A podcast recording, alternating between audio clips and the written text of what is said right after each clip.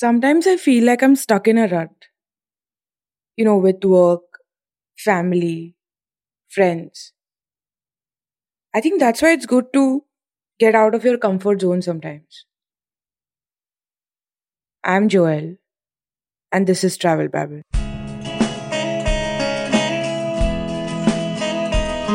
Today, we have Derek Freal, who describes himself as a permanent nomad, talk about the joys of letting go. When you take that first little trip or have that first experience that really puts it all in perspective, it's like a brick popping loose from the dam and that first little spray of water shooting out. And then next thing you know, the whole dam's burst. And and you're just a travel addict.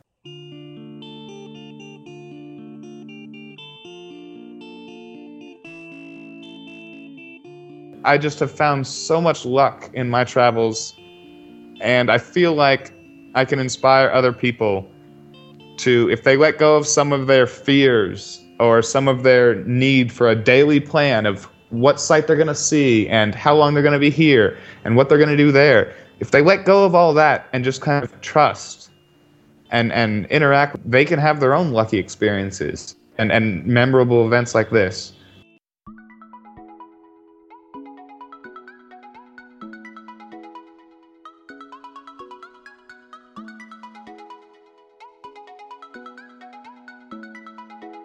There are miniature band festivals in cities and countries around the world. And the biggest one in the US happens to be in Austin, Texas, my old hometown.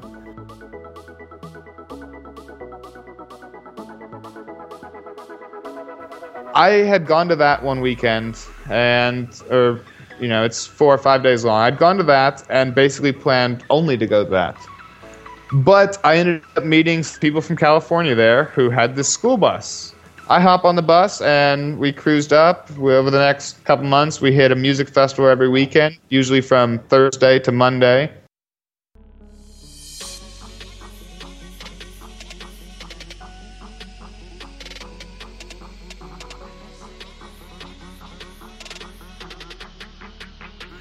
And then I kind of fell in love with all the people I was with, like the camaraderie that developed and the good times. Like at that point, I was 25 and I felt I was too old to ever do something as crazy as a hippie road trip across the U.S.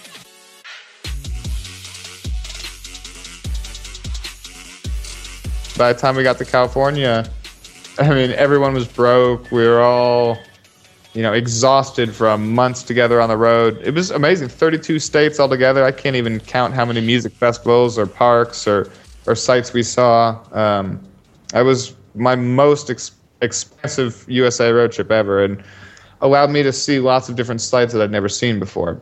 You know, again, you're never going to have any luck if you don't first open yourself up.